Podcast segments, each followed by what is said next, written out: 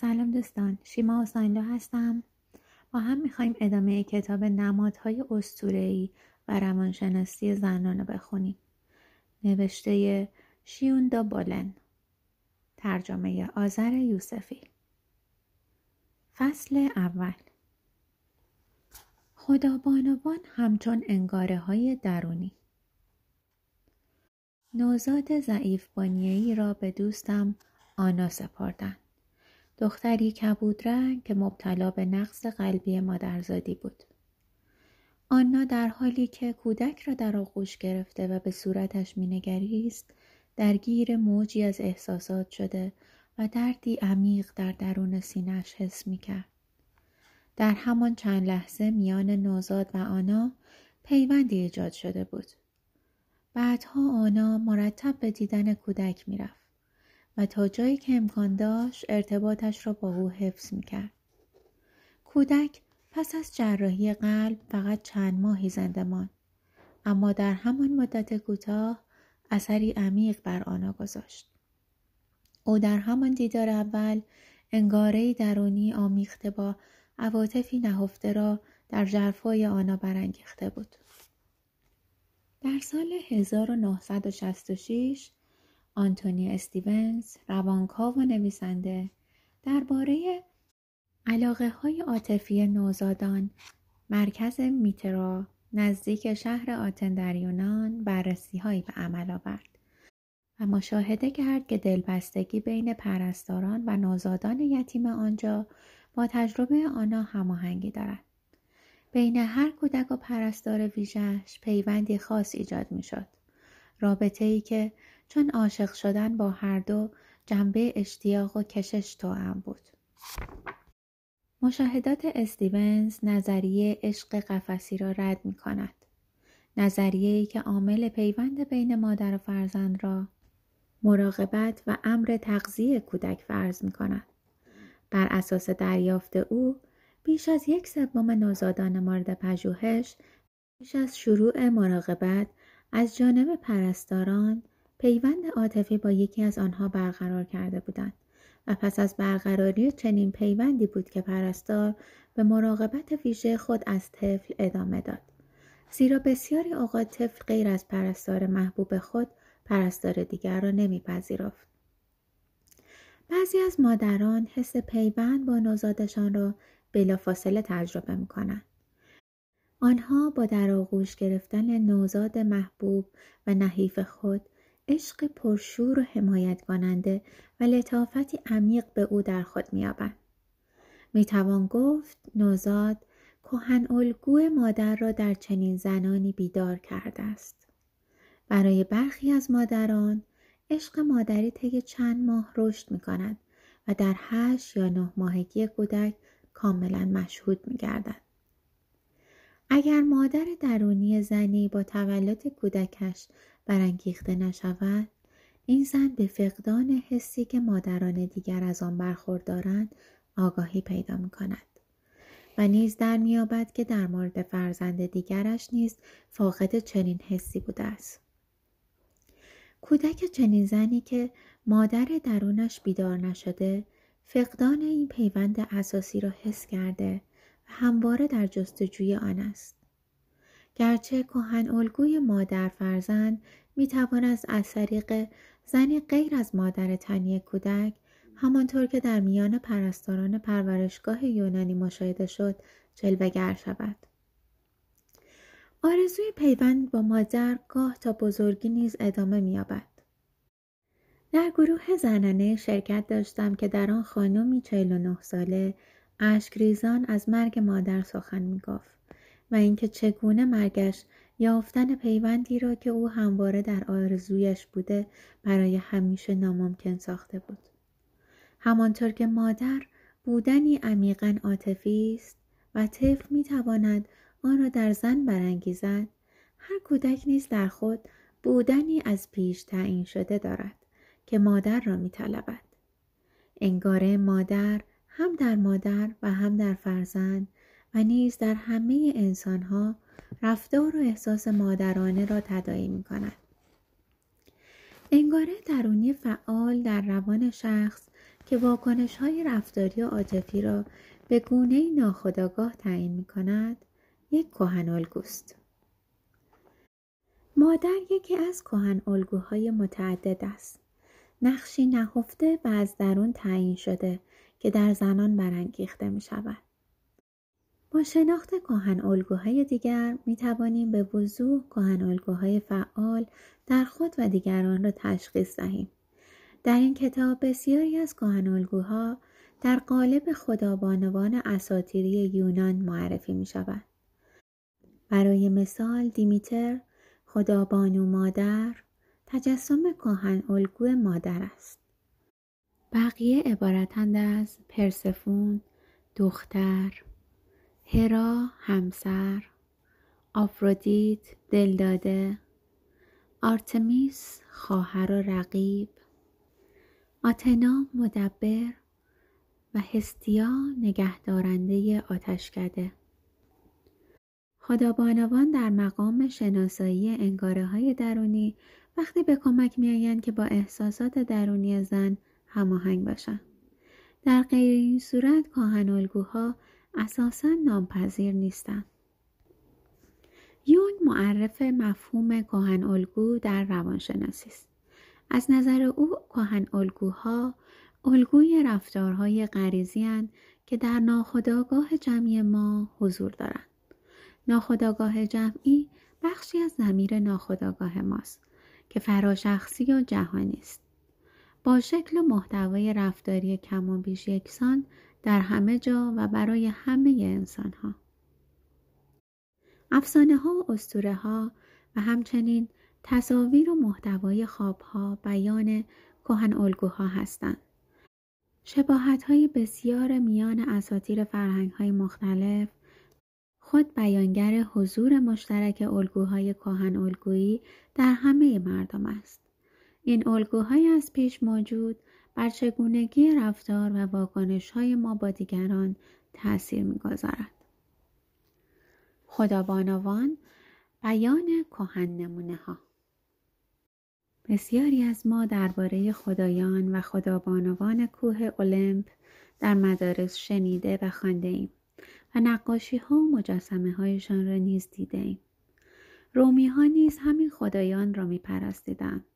اما آنها را به نام های لاتین فرا میخواندند خدایان و خدابانوان المپی خصوصیاتی بسیار انسانی داشتند رفتار و واکنش های عاطفی و شکل ظاهر و اساتیری آنان نمونه هایی را در اختیار ما می‌گذارد که با رفتار و اندیشه ما انسان ها همخوانی دارد و به گوش آشنا می آید. زیرا کهن الگو بیانگر الگوهای بودن و رفتار کردن و مشترک در ناخودآگاه جمعی ماست. معروفترین آنها دوازده تن بودند.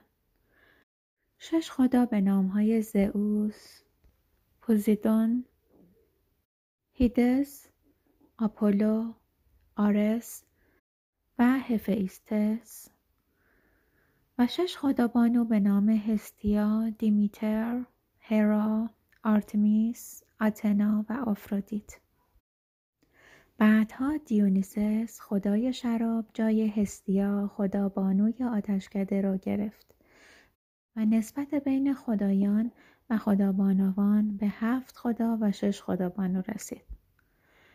شش خدابانوی اولمپ هستیا، دیمیتر، هرا، آرتمیس، آتنا و آفرودیت کاهن الگوهای خدابانوانی هستند که در این کتاب شرحشان را می‌خوانید. در مورد پرسفون نیز که استورش در پیوند با دیمیتر است توضیح دادم. این هفت خدابانو به سه گروه تقسیم شدند. خدابانوان باکره، خدابانوان آسیب پذیر و خدابانوان کیمیاگر یا متحول کننده. خدابانوان باکره در یونان باستان نیز در یک گروه انگاشته می شدن. اما دو گروه دیگر را من خود نامگذاری کردم. ویژگی های متمایز کننده هر گروه زمینه های هوشیاری، نقش های مطلوب و نیروهای انگیزشی آنهاست. ذهنیت هر یک در مورد دیگران نیاز به محبت و اهمیت به روابط از دیگر خصوصیات متمایز کننده آنهاست. در زندگی هر زن نمایندگان هر سه گروه نیاز به تجلی دارند تا زن بتواند عمیقا عشق ورزد با رضایتی معنوی کار کند و حساس و خلاق باشد.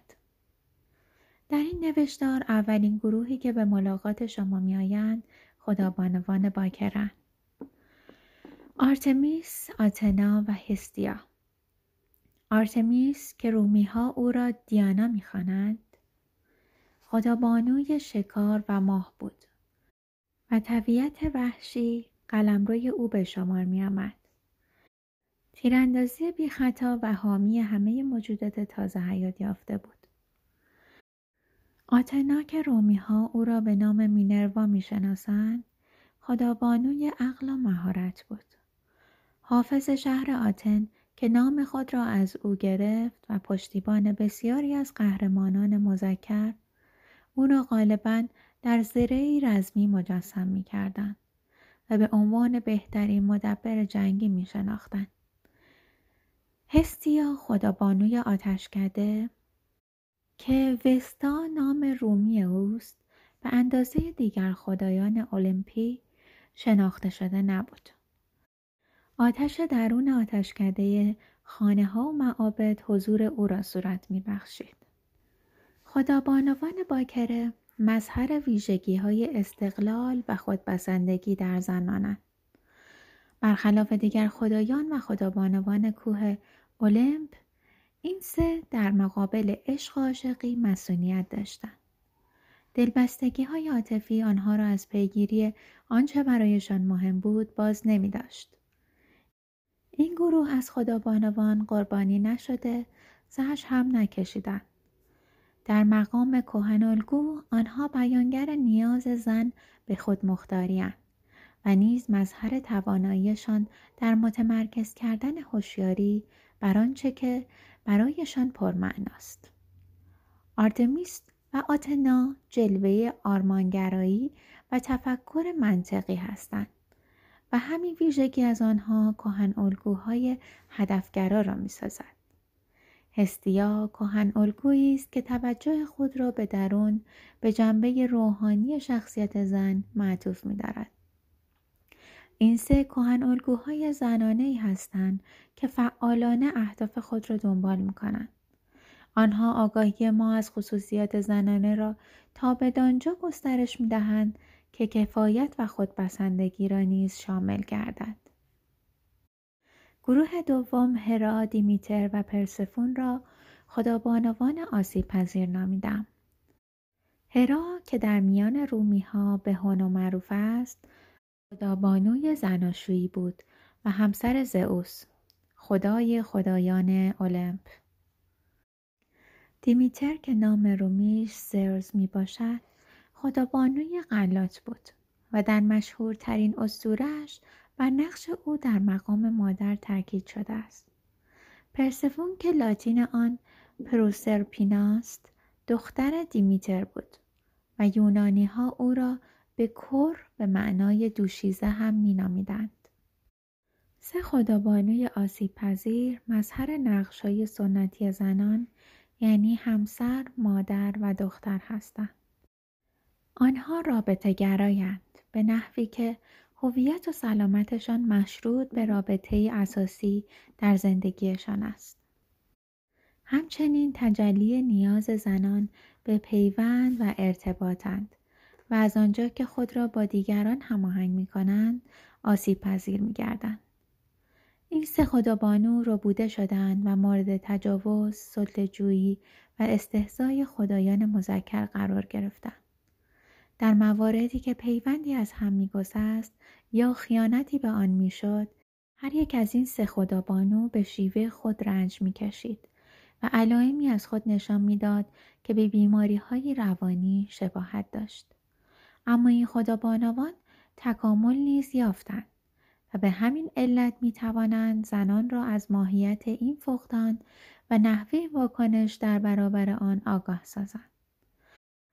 آنها در این حال امکان بالقوهای برای رشد زنان از طریق رنجند رنجی که شامل هر یک از این سه کهن الگوست آفرودیت خدابانوی عشق و زیبایی که بیشتر به نام رومی ونوس معروف است در مقام خدابانوی کیمیاگر به تنهایی گروه سوم را تشکیل می دهد. در میان خدابانوان او زیباترین و وسوس انگیزترین بود.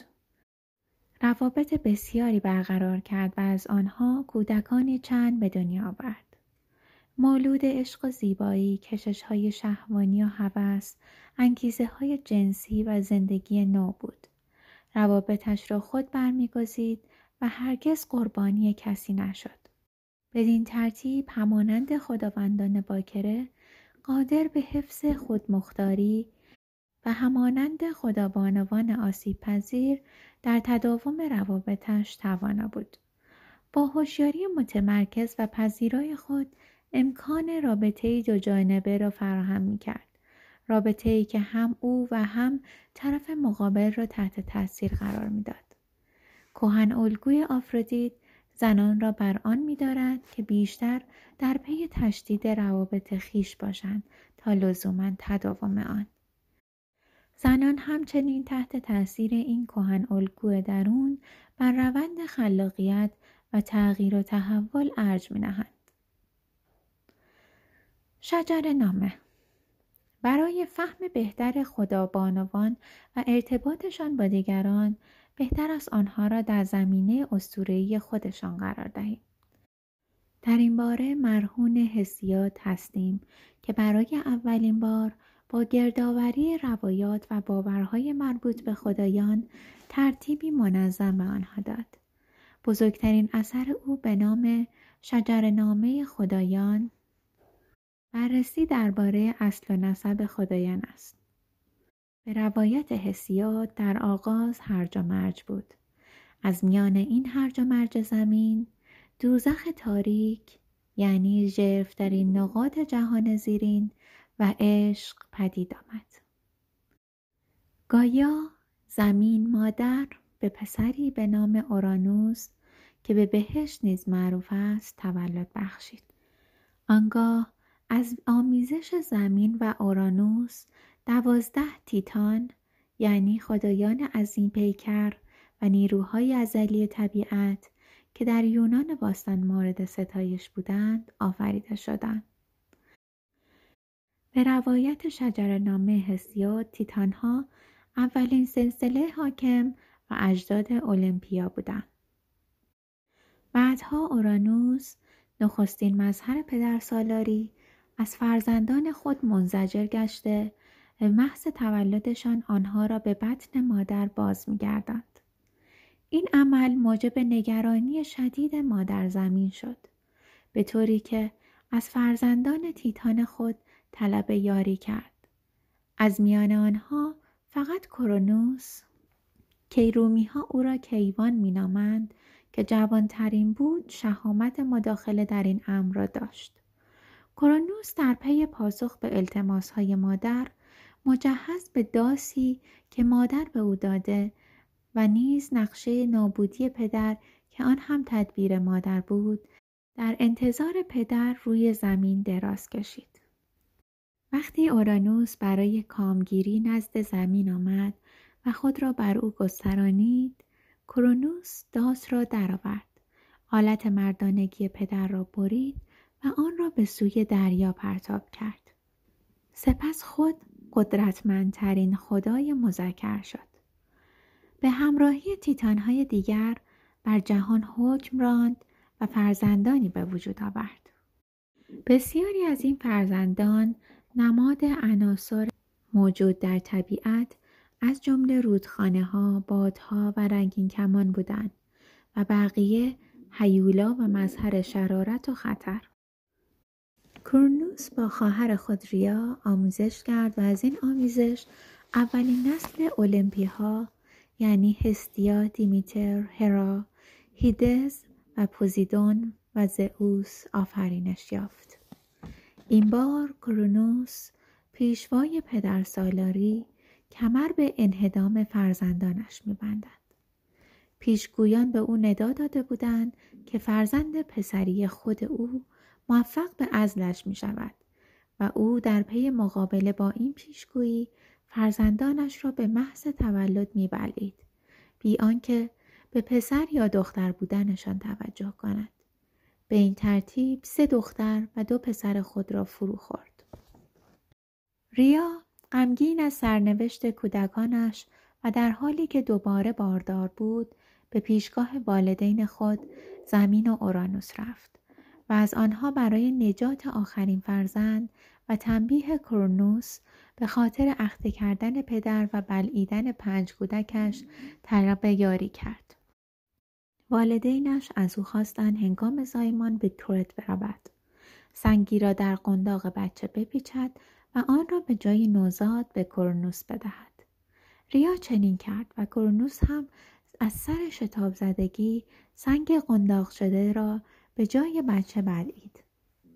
این آخرین فرزند نجات یافته زئوس بود که بعدها پدر را سرنگون کرد و فرمانروای خدایان و فانی ها شد.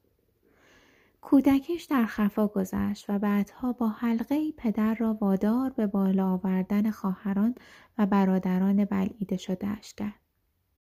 زئوس به یاری برادران و خواهران خود به تلاشی پیگیر برای نیل به قدرت و برتری دست زد که در نهایت به شکست کرنوس و تیتانها و اسارت آنان در سیاهچالهای دوزخ انجامید.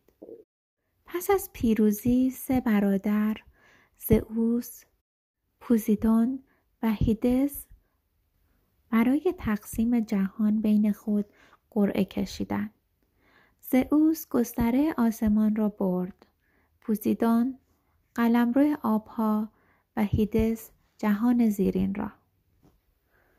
گرچه قرار بود زمین و کوه اولمپ در قلمرو هر سه آنها باشد اما این زئوس بود که عملا دامنه قدرت خود را بر آن گسترد. مطابق با طبیعت پدرسالار آین یونان هیچ گونه حق مالکیتی به سه خواهر هستیا دیمیتر و هرا تعلق نگرفت. از آمیزش های متعدد زئوس نسل بعدی خدایان به وجود آمد. آرتمیس و آپولو. خدای خورشید. فرزندان زئوس و لیتو بودند. آتنا دختر زئوس و متیس. پرسفون دختر دیمیتر و زئوس. هرمیس خدای پیامرسان پسر زئوس و مایا. و آرس خدای جنگ و هفستوس خدای آهنگر پسران زئوس از همسر ملوکانش هرا بودند درباره اصل و نسب آفرودیت دو روایت گوناگون وجود دارد. در یکی آفرودیت دختر زئوس و دیون بوده و در دیگری آفرودیت پیش از زئوس وجود داشته است دیونیسس نیز از آموزش زئوس با زنی فانی به نام سمل به دنیا آمد. در پایان کتاب فهرستی الفبایی در شرح شخصیت خدایان و خدابانوان آورده شده تا شناخت آنها را آسان تر کند. تاریخ و استور شناسی استوره ها که بستر آفرینش خدایان و خدابانوانند همگی خواستگاه تاریخی دارند. این استوره ها متعلق به دوران پدرسالاری هستند. دورانی که زئوس و قهرمانان مذکرش را ارج می دهد و بازتاب مردمانی است که در ابتدا آین مادر محور داشتند و در مقابله با تهاجم خدایان جنگجو و مذاهب پدر محور شکست خوردند. ماریا گیمبوتا پروفسور باستانشناسی اروپا در دانشگاه کالیفرنیای لس آنجلس اروپای باستان را که نخستین تمدن اروپاست تشریح می کند. اروپای باستان پنج هزار سال پیش شاید حتی 25 هزار سال پیش قبل از تهاجم مذاهب مردانه تمدنی مادر کانون اسکان یافته صلح آمیز و هنردوست با فرهنگی آمیخته به عناصر زمینی و دریایی بوده که در آن خدابانوی کبیر پرستش می شده است. طبق شواهد گردآوری شده از نبش قبرها اروپای باستان جامعه بی طبقه و مساواتگرا بود که به تدریج توسط قبایل چادرنشین هند و اروپایی که از سوار بوده و از نواحی شمال و شرق آمده بودند از بین رفت. متجاوزان پدرکانون سیار، جنگ طلب و آسمانگرا بودند و برای هنر نیز ارزشی قائل نمی شدند.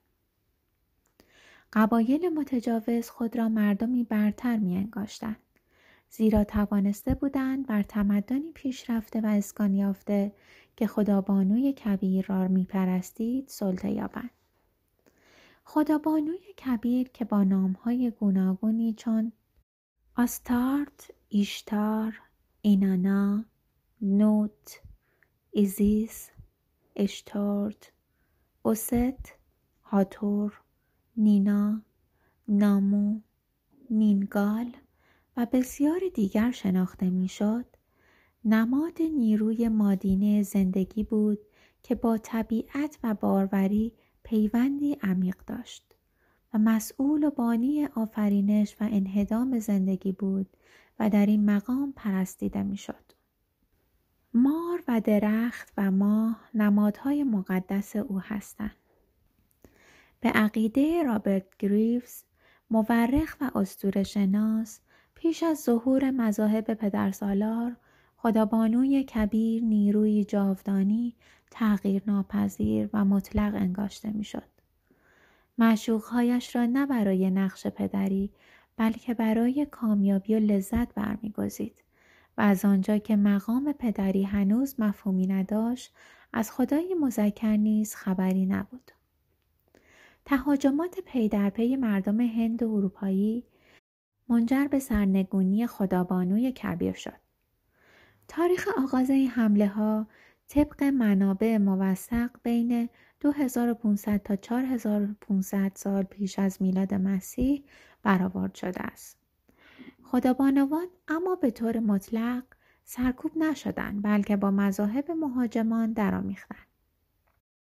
مهاجمان سیطره فرهنگ پدرسالار و جنگجویانه خود را بر مردم مغلوب گستردند. خدابانوی کبیر تبدیل به همسر مطیع خدای مهاجمان شد و ویژگی ها و توانایی هایش که در آغاز منحصر به مادینه مقدس بود اکنون از او را بوده شده و به خدای مذکر اعطا گردید.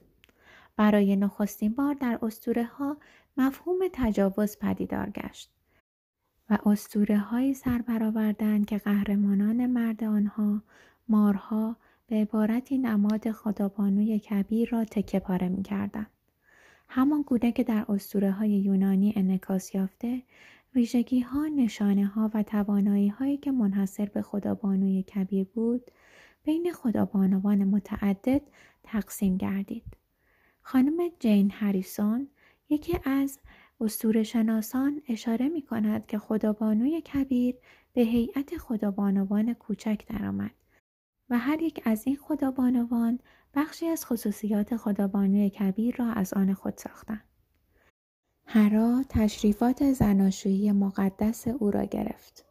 دیمیتر اسرار، آتنا مارها، آفرودیت کبوترها و آرتمیس کارایی او را در مقام بانوی طبیعت وحشی. بنابر نظریه ملینستون نویسنده کتاب وقتی خدا یک زن بود سرنگونی خدابانوان که با تهاجمات هند و اروپایی آغاز گشت با توسعه مذاهب یهود و مسیح و غیره به نهایت خود رسید. خدای نرینه اکنون مقام والا را داشت. خدابانوان به پشت صحنه گریختند و زنان جامعه نیز همان طریق را دنبال کردند خانم استون می‌گوید این موضوع که سرکوب آینه زنانه تا چه اندازه حقوق زنان را پایمال کرده سوال برانگیز است. خدابانوان تاریخ و کهن ها خدابانوی کبیر در مقام آفریننده و منحدم کننده زندگی پرستش می شد. این خدابانو که مسئول باروری و در این حال نابودی طبیعت بود همچنان به صورت کهنالگو در ناخداگاه جمعی ما حضور دارد. بارها حضور با عظمتش را در بیماران خود احساس کردم. یکی از بیماران که به تازگی وضع حمل کرده بود با جنبه ویرانگر این خدابانو همزیستی می کرد. او مادر جوانی بود که پس از زایمان به روان پریشی دچار گشته و با این باور که دنیا را بلعیده گرفتار اوهام و افسردگی شده بود. زیر بار احساس گناه و بدبختی طول و عرض اتاق بیمارستان را طی کرد. این زن ضمن ملاقاتهایش با من می گفت دنیا را قورت داده و از بین بردم.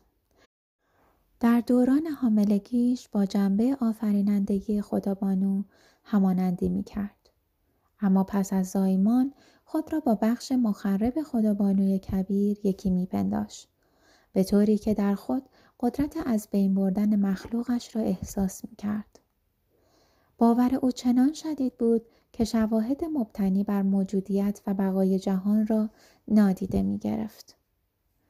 کهن نمونه خدابانوی کبیر هنوز هم در ابعاد مثبت خویش زنده است. برای مثال خدابانوی کبیر در مقام حافظ زندگی همان انگاره ذهنی شخصی است که یقین دارد زندگیش در گروه پیوند با زنی خاص است. این زن بیمار خود را اشتباها خدابانوی کبیر پنداشته که خود توهمی نسبتا رایج است. اگر از دست دادن این رابطه آنقدر نابود کننده است که به خودکشی شخص می انجامد پس باید گفت که زندگیش واقعا بدان رابطه وابسته بوده است.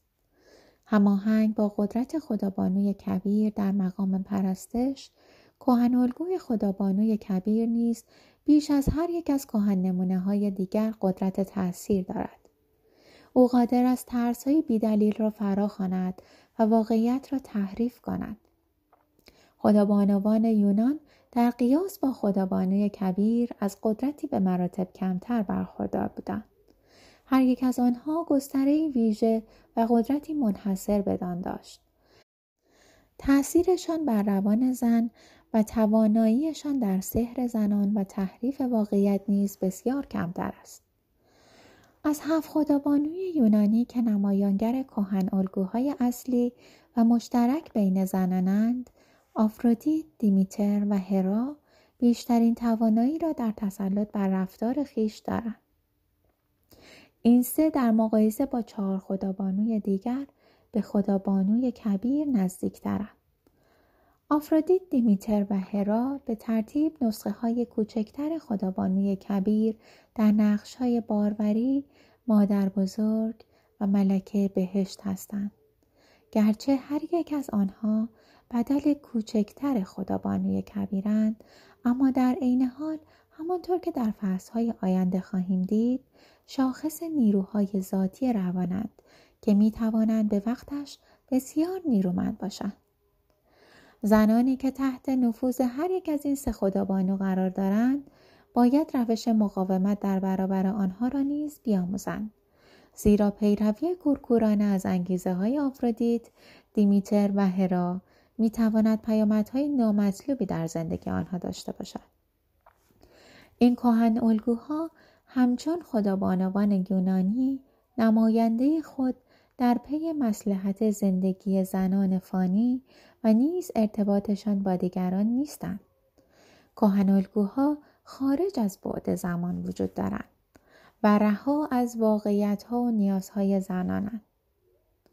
از چهار کهن الگوی دیگر آرتمیس، آتنا و پرسفون خدابانوان دوشیزند که به نسل دوم یعنی دختران تعلق دارند. این سه یک نسل از خدابانوی کبیر فاصله دارند. به عنوان کهنالگو این سه به مراتب از قدرت مسهور کنندگی کمتری برخوردارند و بیشتر بر نمونه های شخصیتی تاثیر می‌گذارند.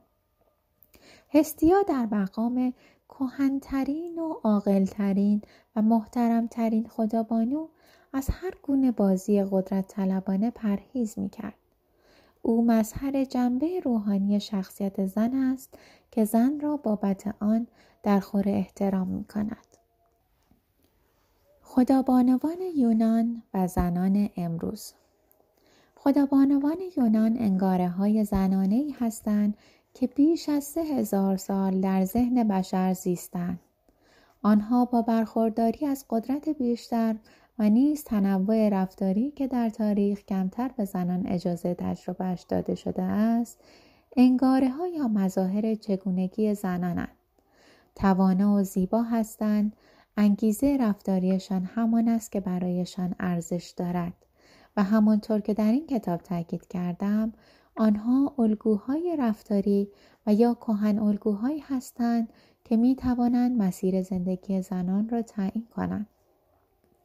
خدابانوان تفاوت‌های بسیاری با یکدیگر دارند و هر یک برخوردار از ویژگی های بالقوه مثبت و منفی هستند. اسطوره هایشان به ما نشان می دهد که چه برایشان اهمیت دارد.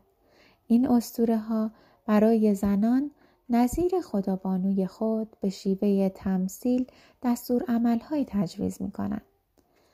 پس از قدری تفکر درباره خدابانوان کوه اولمپ می بینیم که هر یک شخصیتی یگانه داشته و برخی از آنها مخالف یکدیگر هستند که این خود تمثیلی است برای گوناگونی رفتار و نیز وجود تضاد در زنان همه خدابانوان حضوری بالقوه در زنان دارند.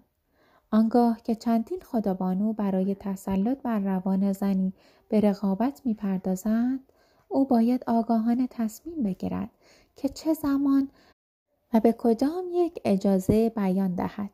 در غیر این صورت بازیچه کشمکش آنها خواهد شد.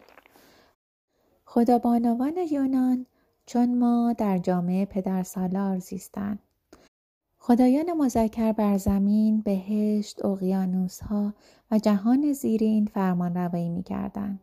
هر خدابانوی مستقل به شیوه خود با این واقعیت کنار آمد یا راه جدایی از مردان را برگزید و یا شیوه پیوند با آنها را و یا اینکه طریق عزلت و سفر درونی در پیش گرفت خدابانویی که به رابطه به خصوص اهمیت می‌داد در برابر خدایان مذکر آسیب پذیر و ضعیف بود به طوری که این خدایان می توانستند او را اخواسته خیش محروم سازند و بر او تسلط یابند بدین ترتیب خدابانوان بیانگر نمونه های رفتاری هستند که بازتاب زندگی در فرهنگ پدرسالار است.